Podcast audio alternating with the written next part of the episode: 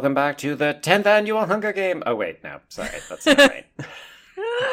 Uh, welcome back to Hazel and Katniss and Harry and Starr, young adult literature podcast, their film and television adaptations, and everything in between. I'm not announcing from the Capitol, but I am Joe. And I'm Brenna, and I'm tired. welcome back to week number two of our dip into the Hunger Games. There is a lot here that is good, but there is also a lot here. There is Period. a lot here. and I'm not saying that I want people to acknowledge the fact that we have made a big sacrifice, Yeah. but we did read like 530 pages in about five days. Yes, so- we did. we were originally going to record this three days ago, and Mhm. Thank No. God Joe called it and said there was no way that was happening because of life getting busy on his end. Because I was fully gearing up to read this book all night. This is not the kind of book that deserves or merits being read all night. So instead, I took the full three days and I only finished it yesterday. And I'm glad I took my time because I don't think. This does not benefit from a quick read. Like No. I, I frankly found huge sections of it mildly insufferable. And folks, we have not announced it. So we are talking about the Hunger Games prequel, The Ballad of Songbirds and Snakes. By Suzanne Collins. It came out last Tuesday, May 19th, Yes. and it's 528 pages. yes. All of them with words on. uh, some of them with philosophy quotes. Oh, yeah. Yeah. So, folks, we recognize that we are recording this very quickly after the book came out, and a lot of people either may not have finished it or they may not have even received their copies because, of course, we are still living during a pandemic. Mhm. So, the way we're going to approach this is we're going to do a brief spoiler free section hmm just with general thoughts, a little bit of plot synopsis, and then we will give you fair warning and we'll make a note of it in the show notes as well when we transition into spoilers, at which point we will talk about the remaining portions and go into more detail. Because, of course, Brenna, you and I have both actually finished this book. We read the whole thing. Yes. Yeah, so this book is set 64 years before the Hunger Games of the first book. hmm Remember when I said it in an earlier episode where I was like, I think this is the 30th Hunger Games or something? No, no. it's the 10th. It's the 10th. This Hunger also Games. means that President Snow is like approaching 90 in the He's got to be at least 90. Yeah. Which yeah. what? Yeah, I there's a I had a lot of those questions about some of the names that crop up like it's not always clear when we're meeting someone who is like a father or grandfather to a character name we recognize or when it's just someone who apparently lives forever. Yeah, I mean, which kind of makes sense because there is insinuations that people in the capital they benefited from good medicine as Yeah. well as maybe life extending plastic surgeries and Yeah. other things, but it's also question mark question mark question mark. Although not great medicine. Like this is the future and we're still dealing with rabies apparently. Yeah, well, I mean, that's part of the premise of this prequel, right? Is that in the 10th iteration of the Hunger Games, this is not the arena, this is not the capital No. that we have come to know in 64 years' time. The capital is still rebuilding from the war. It's still living through sort of the wartime poverty and sacrifice era. Yes. And so a lot of what is happening to the districts in the Hunger Games is very much spite. It's like, we Mhm. suffered and we're going to make you suffer tenfold. Yes.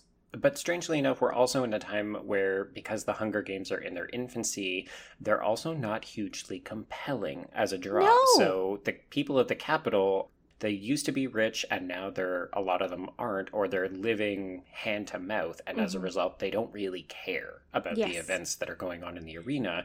And the districts are so poor still. Yes. That they also don't watch the games because they don't even have things like a compulsory mandate to watch Yes. them. Well, and there's not the technology, right? So we don't have the big screen set up in the town square where everyone is forced to, like, whether you want to or not, you're absorbing what's happening in the games. That Mhm. aspect hasn't come into play yet. And in fact, much of what this book is about is how Coriolanus Snow has like how many of the ideas of making the Hunger Games an engaging spectacle come directly from him. Yeah, ooh. that was actually one of my minor gripes with this book is that seemingly he is the most important person in the Hunger Games universe ever Yeah. because he has come up with every Literally everything. good, and I'm putting good in quotation marks because, of course, it's still terrible. hmm But yeah, he is more or less responsible for everything that the Hunger Games become. Every lasting concept is a Cornelius Snow original. Yeah, that was one retcon too many for me. Yeah, and I think the book in general suffers from.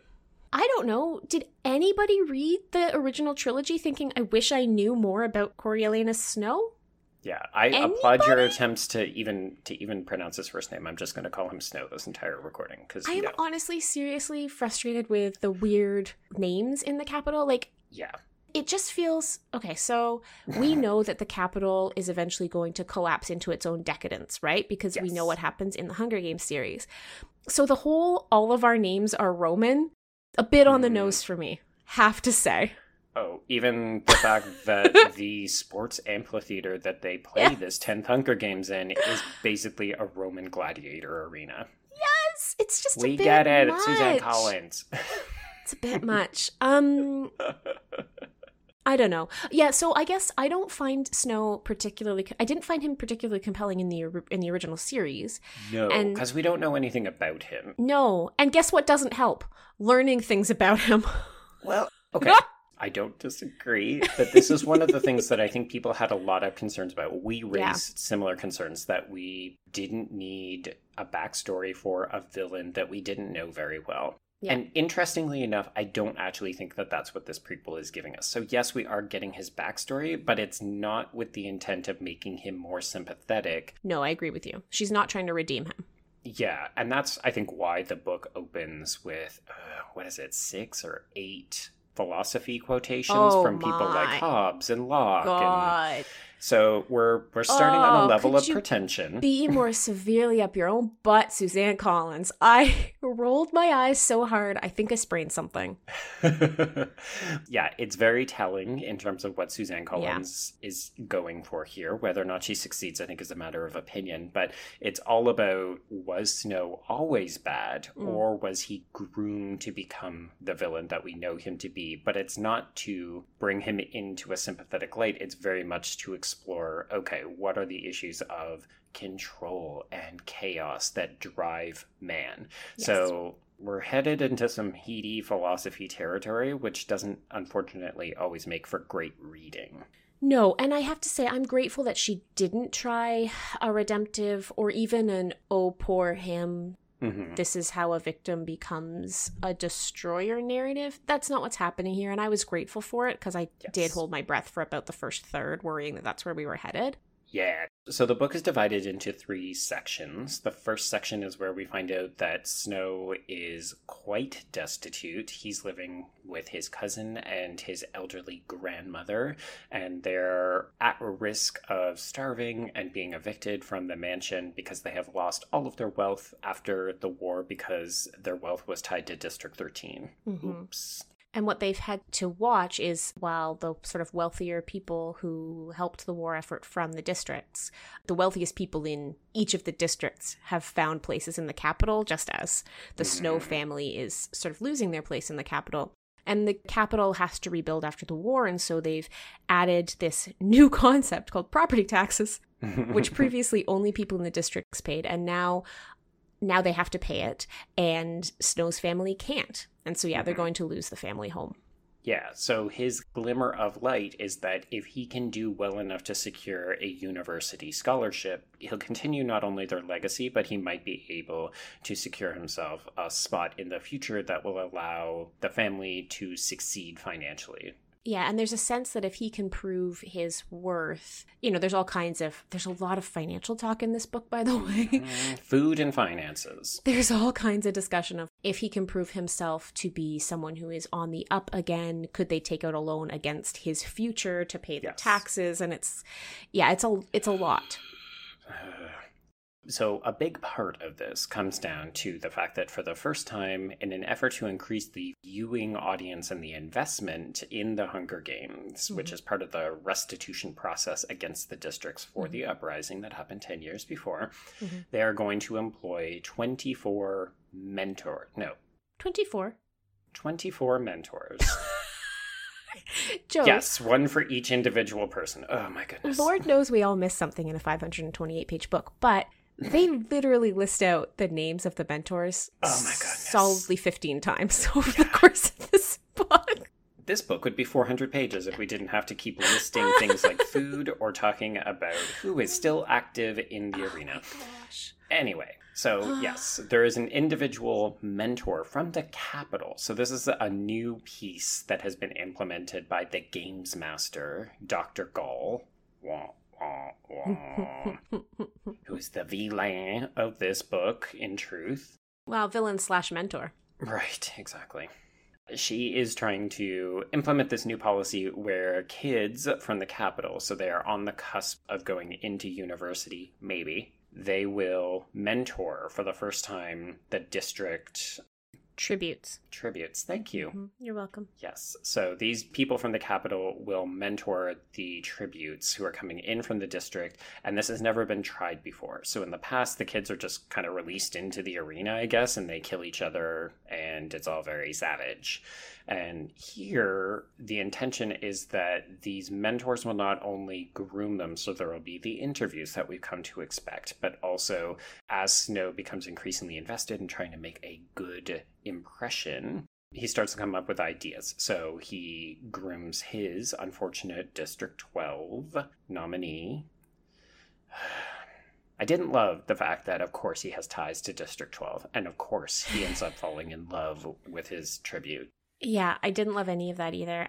It still doesn't help me understand. Like, I, I think what we're supposed to get from this is that he has this unfinished business in District 12, and that's Yes. why, That's why he hates Katniss so much. yeah, exactly. And that's why the Mockingjay repels him so much as a symbol. hmm Katniss's songs, because of course his tribute from District 12 is a songstress, hence Yes. part of the title of this book. Yes, but I don't think any of that worked, to be perfectly honest. We have this problem throughout the narrative of Snow's characterization is so uneven and his motivations are so confusing at times that hmm I got to the end and I was like, okay, why does he care about Katniss 64 years from now? Like, absolutely not clear to me, even after this long book. And I think.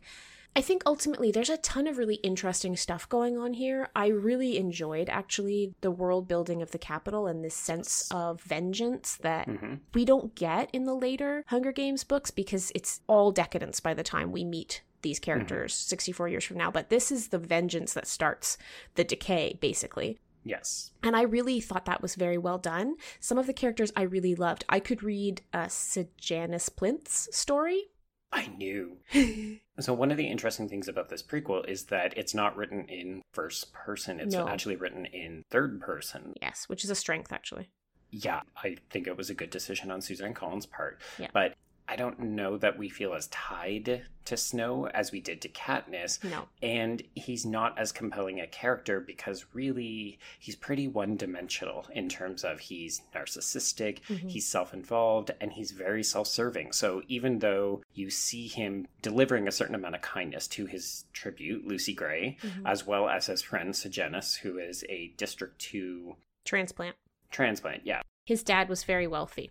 He's an important figure because his father's wealth comes from the munitions building in District 2, Mhm. where Snow's wealth had come from the munitions building in District 13. 13, And so yeah. the Plinth family has very literally replaced the Snows Mhm. in terms of sort of cultural significance in the capital.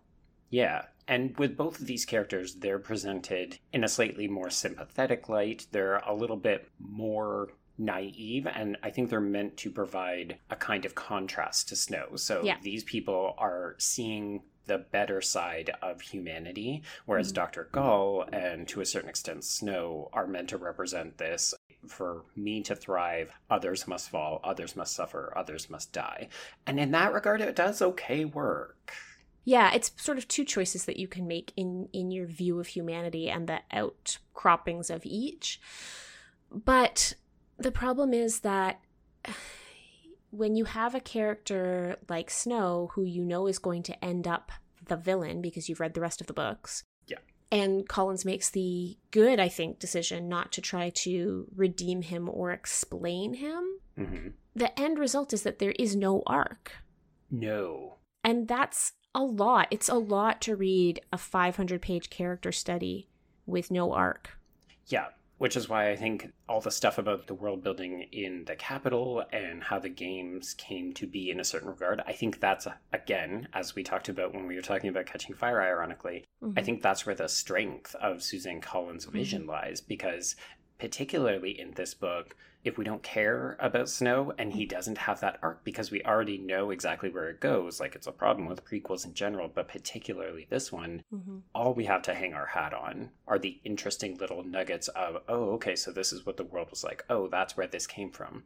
And a lot of the time it works, but then sometimes it also feels like, oh, are we going to talk about that thing that Katniss did? Yeah. And here's like a nudge, nudge, wink, wink. And it just gets really annoying. Yes, it does. It gets very annoying very quickly, actually. So let's maybe wrap up this non spoilery section. Yes. So, overall, Brenna, would you recommend this book?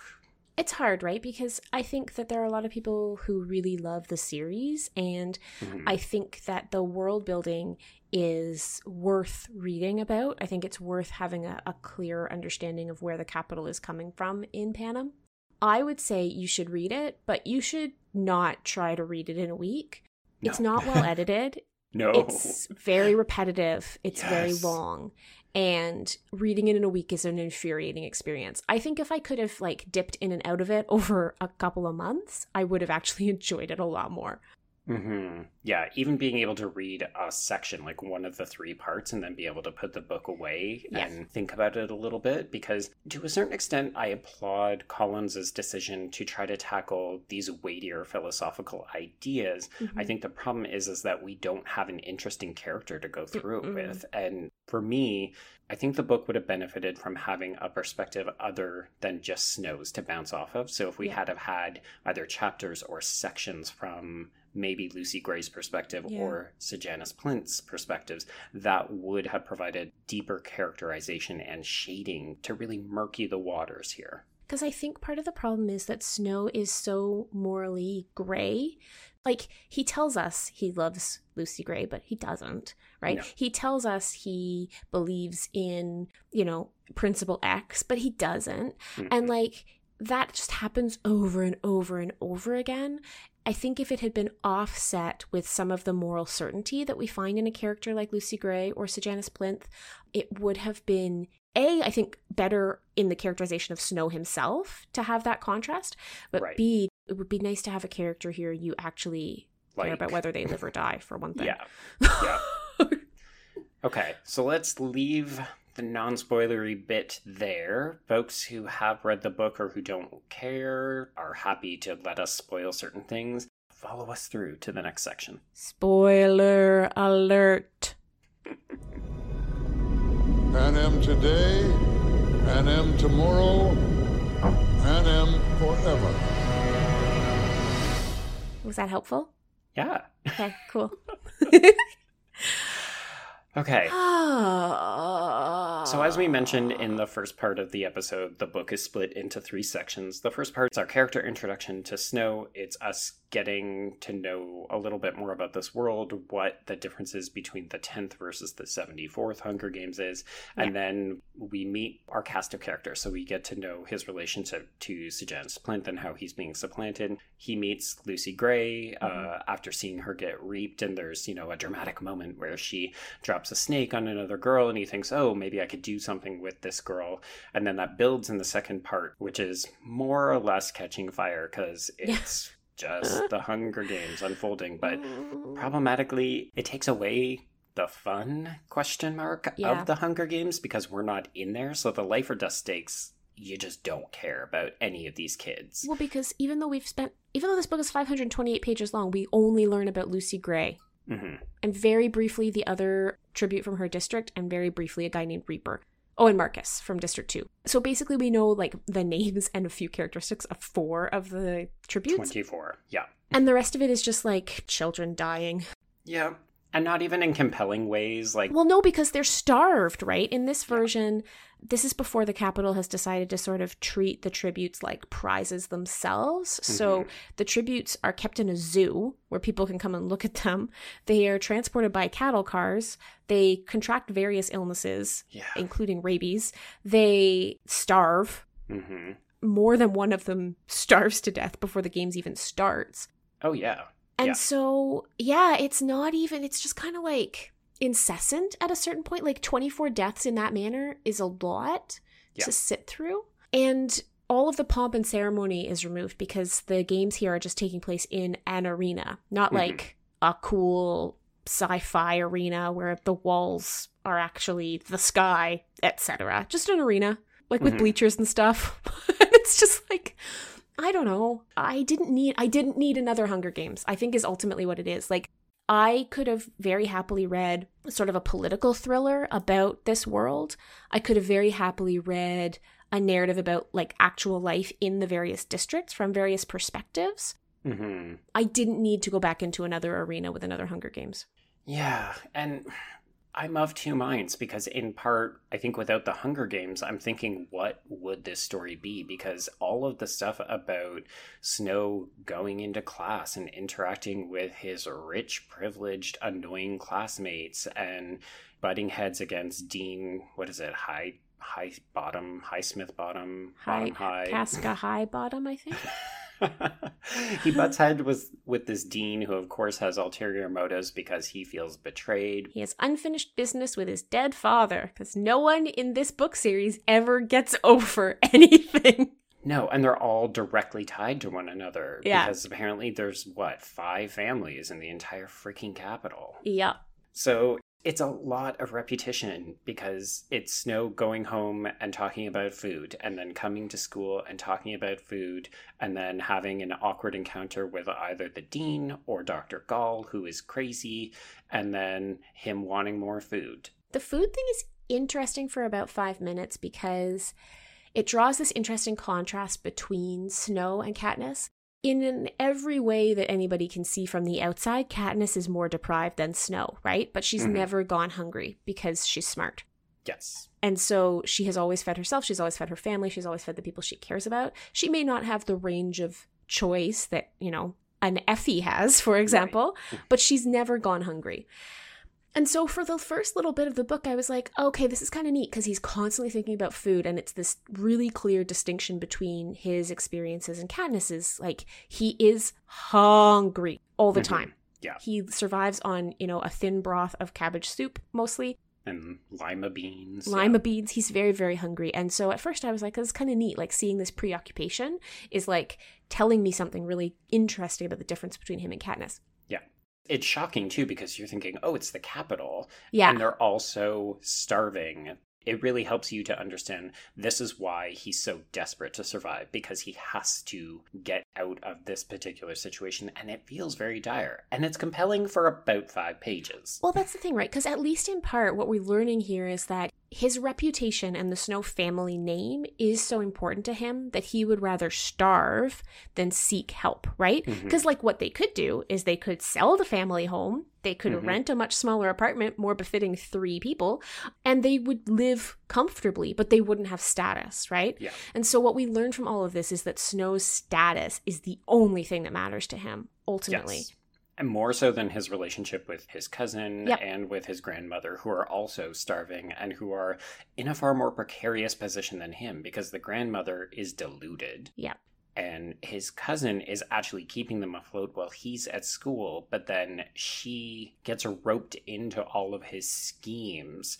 And of course, attentive viewers will note that this is a character we previously met before. So Mhm. Tigris does appear in Mockingjay. She helps the rebels. She seemingly hates President Snow. And guess what? This doesn't give you any details about what happened between the two of them, Not which single one. already has people calling for another sequel prequel. Ugh. I mean, it's clearly what is set up for in the epilogue because we get we get tastes of the choices that he's going to make more concretely in the future. Mhm. Obviously, she's going to write something about what happens to Lucy Gray, right? So we end this book without a clear sense of whether Lucy Gray is alive or dead. I liked that so much. I liked it except for the fact that it's clearly setting it up for a sequel about Lucy Gray. Right. Which it'd be fine if it was an actual sequel about Lucy Gray, Mhm. but my fear is it's a sequel sequel about Snow's search for Lucy Gray, Right. Yeah. which I don't think I would survive. Yeah. So if folks are still listening and haven't actually read the book, Lucy Gray eventually wins the Hunger Games. Shocking. Shocking. But it's in part because Snow he cheats to help her okay, this is another thing that isn't clear to me. So for the entire book, he's always cheating. He's Yeah. always doing things that are duplicitous, anything to retain the status of the family. He Mhm. steals food from his school all the time. Lord knows I don't care if he steals food, but he's always doing things that are duplicitous. And then there's this moment where there's these snakes, and he's figured out they're going to be released into the arena. And he's learned about these snakes from Dr. Gaul in a previous incident that if they recognize a smell, they won't attack anything that smells like that. Yeah. So he drops his handkerchief, which he had get lent to Lucy Gray, he drops it into the tank so that the snakes will know her scent and they won't attack her. And it works. But there's this moment where he drops it in and he's like, Well, that's it for me. Like, I've crossed an invisible line. And I'm like, Mhm. What? Why? Why is this the invisible line? Like, you've actually killed people. I don't understand what's happening that this is your line. It makes no sense. No, and then that that refrain gets repeated in over and three. over again. So after Snow is eventually exposed for cheating to help Lucy Gray win the games, he is basically kicked out of school by the dean and blackmailed into becoming a peacekeeper, and he is sent to District 12. Mm-hmm. Well, he requests District 12. He sent to the districts, he requests District 12. Oh, I thought it was just Sejanus who had been. Anyway, doesn't No. matter. They both end up in District 12. Yeah, because everybody's surprised. He doesn't think that they're going to let him go because he assumes they'll know he's looking for Lucy Gray. But they're Ah. so surprised that anybody's actually requesting to go to District 12 that they send him. Right. Okay. Yeah. Makes sense. Yeah. So he ends up in District 12, which is where the third part of the book takes place. The Peacekeeper. Yeah.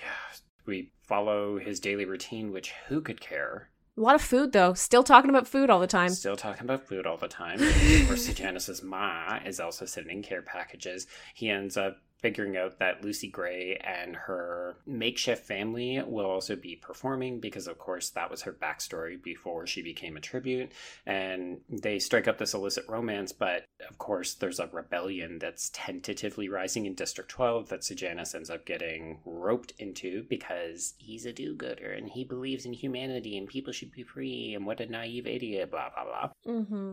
And of course, Snow ends up therefore being implicated into it because he ends up murdering a couple of people, and then the book comes to a climax when. But before all of that, he sells him out completely, right? He uses a Jabberjay to record Sejanus's confession of the Mhm. rebels' plan that he's going to help them with. And again, I was like, I don't understand why you're betraying this dude. Like, I did not understand why he betrayed Sejanus in that scene. It made no sense to me. He almost feels like he has a split personality, and I appreciate that no, he actually does not. No. But it feels like, for the purposes of Collins' narrative, he needs to be two things all the time. So Yeah. one of them is this person who actually kind of cares for Sejanus, who kind of actually loves Lucy Gray, but then he also has to be this self serving a hole who will mm-hmm. do anything to get ahead, even if he knows it means hurting people. And I can't tell if that's meant to reflect that he's a deep character, because I don't think it works in that regard. No. But then it also doesn't work because we're just constantly watching him perform self serving acts, but then being question mark torn up about it and questioning himself and being like, oh no, maybe I made the wrong decision. And you're like, but you keep doing this. Like, you make the same decision and you have the same action every single time. And it always ends up working for you. Yeah, and I think ultimately that's what's exhausting for me here is like, ultimately what you learn in this book is that the bad guy is a bad guy. hmm You learn that the bad guy is a sociopath. Yes. okay. Which is what he was at the beginning of the book. And it was clear to everyone except him. Yeah. Yeah, I guess that's it. I guess in the epilogue, he no longer feigns regret for the choices he's made. Right. And yeah. that's it. It's just, I felt like it was a tedious waste of time, this whole book. That was frustrating to me because the parts that I liked, I really liked. hmm I really want to know more about the thinking in the capital. I want to understand more deeply the districts. I really wish we had gone to literally any other district than 12. Oh, I'm so happy you said that because Oh, the hob. Oh, the seam. Oh, shut up. yeah, it was like I can't be bothered to give you any more information about these 11 other districts that we have literally never learned anything about. It feels like Collins' taking not just a way out by saying, oh, well, I don't want to have to do more world building in these other districts. I don't want to have to actually engage with different types of people or settings, but also here's this shoehorned BS reason about why Snow cares so much about Katniss and Yeah. District 12, and this is going to be his undoing, and oh my god. I think she thinks that this is Shakespearean tragedy of the highest level, and it, newsflash, is not. Well, and the thing is, like, it retroactively makes Katniss a more irritating character because she was already like the chosen one, and now she's Mhm. like the chosen one times 10 billion. Yeah. It reduces her in complexity because Yeah. all of a sudden it's not about what she became and what she did for herself, but what she represented Represents. a stand in of Yeah. Lucy Gray 64 years later. Which, again, not clear why he hates Lucy Gray, actually. like, It's aggravating to have this character who is apparently so meaningful to Snow that he would still be fixated on her 64 years later, but she's also not a character and hmm I was telling Brian as I was reading through because I was getting annoyed and a little bit frustrated. And he said, So wait, there's been a District 12 female winner that no one has ever talked about? and I was like, I don't get it. I don't get it. And then you get right to the end, and Dr. Gaul says, Oh, yeah, this experiment didn't work. So I just deleted just all the footage, and we're never going to talk about this again. The Oh, so we're hand waving away this entire book now? Yes, we are. Yes, that was probably the most frustrating component for me as well. Like, I wanted it to be something like, I don't know, there's an uprising in District 12 that we don't know about yet that, like, erases any memory of Lucy Gray or something. But no, it's just, no. And why have we never heard about this, like, musical, mythical people, the Covey, before, also? Well, I think because this is the end of the line, right? So the idea that they might just die out and not be important, and then of course they're not acknowledged by any of the footage because that's all gone. So nobody in any of the other districts would know about them. Question, ugh, so many question marks. Except they're supposed to have traveled through all the districts, right? The only reason they're Yeah. stuck in 12 is because That's they where were in 12 when the laws changed and they couldn't move anymore, right? Yeah. So I don't know. I just, on the one hand, she wants to build this mythology. On the other hand, she doesn't want to do the work of giving us any continuity between the districts because, of course, there would have been continuity between the districts. There would have been free movement between the districts until like Mhm. 10 years before this book. Yeah. So uh, I just, I don't know. The choice to set it in 12, the choice to focus on snow, hmm neither of these are choices that I think add anything to our understanding of this universe. And to me, that was a massive frustration. Yeah. And then I'll add one more to that. The decision to seemingly make everything important from the original trilogy Yeah. get decided in the period of about two months in this prequel. Yeah. So, like, literally everything that we come to expect and know about the way the Capitol functions and the way the Hunger Games are executed all comes from President Snow as an 18 year old over two months during the 10th Hunger Games. or like these sidelong comments from the other tributes that I guess were to believe Snow has like absorbed and adopted. So there's one point where I can't remember, not tributes, sorry, mentors. One of the other mentors says, um, it would be helpful if the tributes could know how many people were left in the arena at the end of every day. Mhm. Like, and it's just like this Mhm. cast off remark, and you're like, I think we're supposed to be like, oh, nudge, nudge, Yeah. wink, wink. They're gonna do that eventually, but instead you're just like, because it's the 400th time it's happened, you're Yeah. like, okay, Yeah. I get it. You guys came up with everything. You 24, 18 year olds changed the world. Yeah, they literally did. It was Snow's father came up with the Hunger Games by stealing this idea from the dean Yep. and submitting it, and then his son doing it just a couple years later, stealing everybody else's ideas and changing the world. Oh my gosh, these two men, so important, Brenna. And then in the epilogue, we get to find out that the Victor's Village was Snow's Mhm. idea, and the prizes for the district, Snow's idea, and the mentors coming from the districts, Snow's idea. Like, just in case you thought there might be something, some way in which this evolves in the intervening 64 years, don't worry, it doesn't. No. I remember when we initially talked about the prequel and we didn't have the logline, I was hopeful that it might follow the events of one of the previous quarter quells. Like maybe the Haymitch Quarterquell.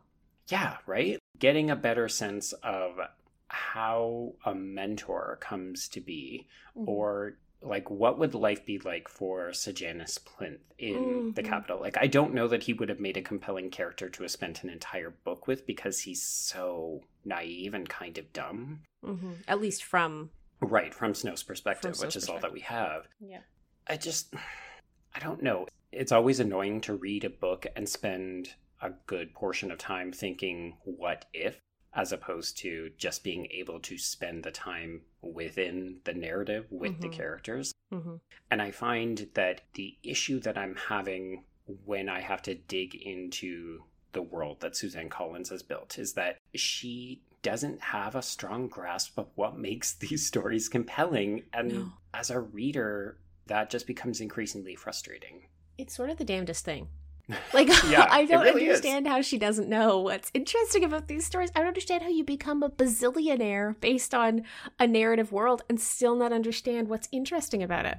hmm And very clearly, I think what we're seeing in this particular book, like, we don't know the genesis of it. We don't know if she took time away from this world and then came back to it because she had this brilliant idea, or her agent said, like, hey, how about we make a billion more dollars by you writing a new Hunger Games book? Yep.